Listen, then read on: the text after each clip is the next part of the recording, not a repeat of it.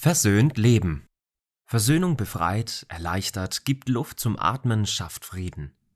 An der christlichen deutschen Schule in Chiang Mai ist es genauso notwendig wie überall auf der Welt. Was sich in den Klassenzimmern und auf dem Pausenhof abspielt und wie Versöhnung dort gelebt wird, davon berichtet Familie Tetzel. Befreiung.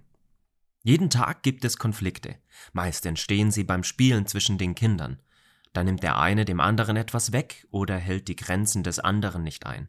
Vielleicht packt der eine zu doll zu oder verletzt durch scharfe Worte.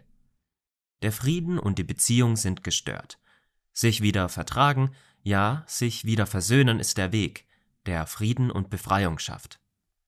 Wenn man nach einem Gespräch alles klären und Missverständnisse ausräumen konnte, ist es schön zu erleben, wie zwei Kinder, die bis eben noch im Streit lagen, wieder fröhlich zusammen spielen.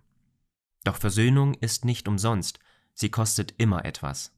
Stolz muss überwunden, die eigenen Vorstellungen hinten angestellt oder Kompromisse gemacht werden. Meuterei. In unserem letzten Ostergottesdienst haben wir uns mit der Geschichte der Meuterei auf der Bounty beschäftigt.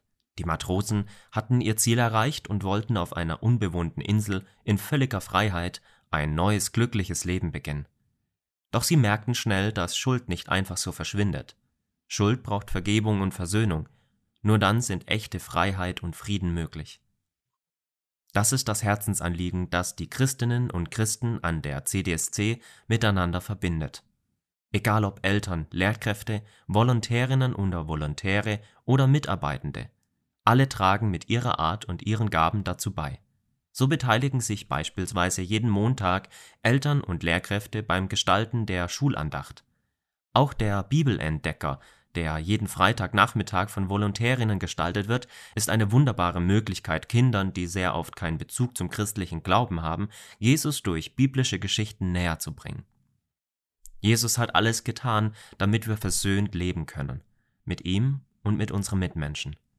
Diese Erfahrung und diesen Frieden wünschen wir allen, das ist das Ziel unserer Arbeit, dafür setzen wir uns ein.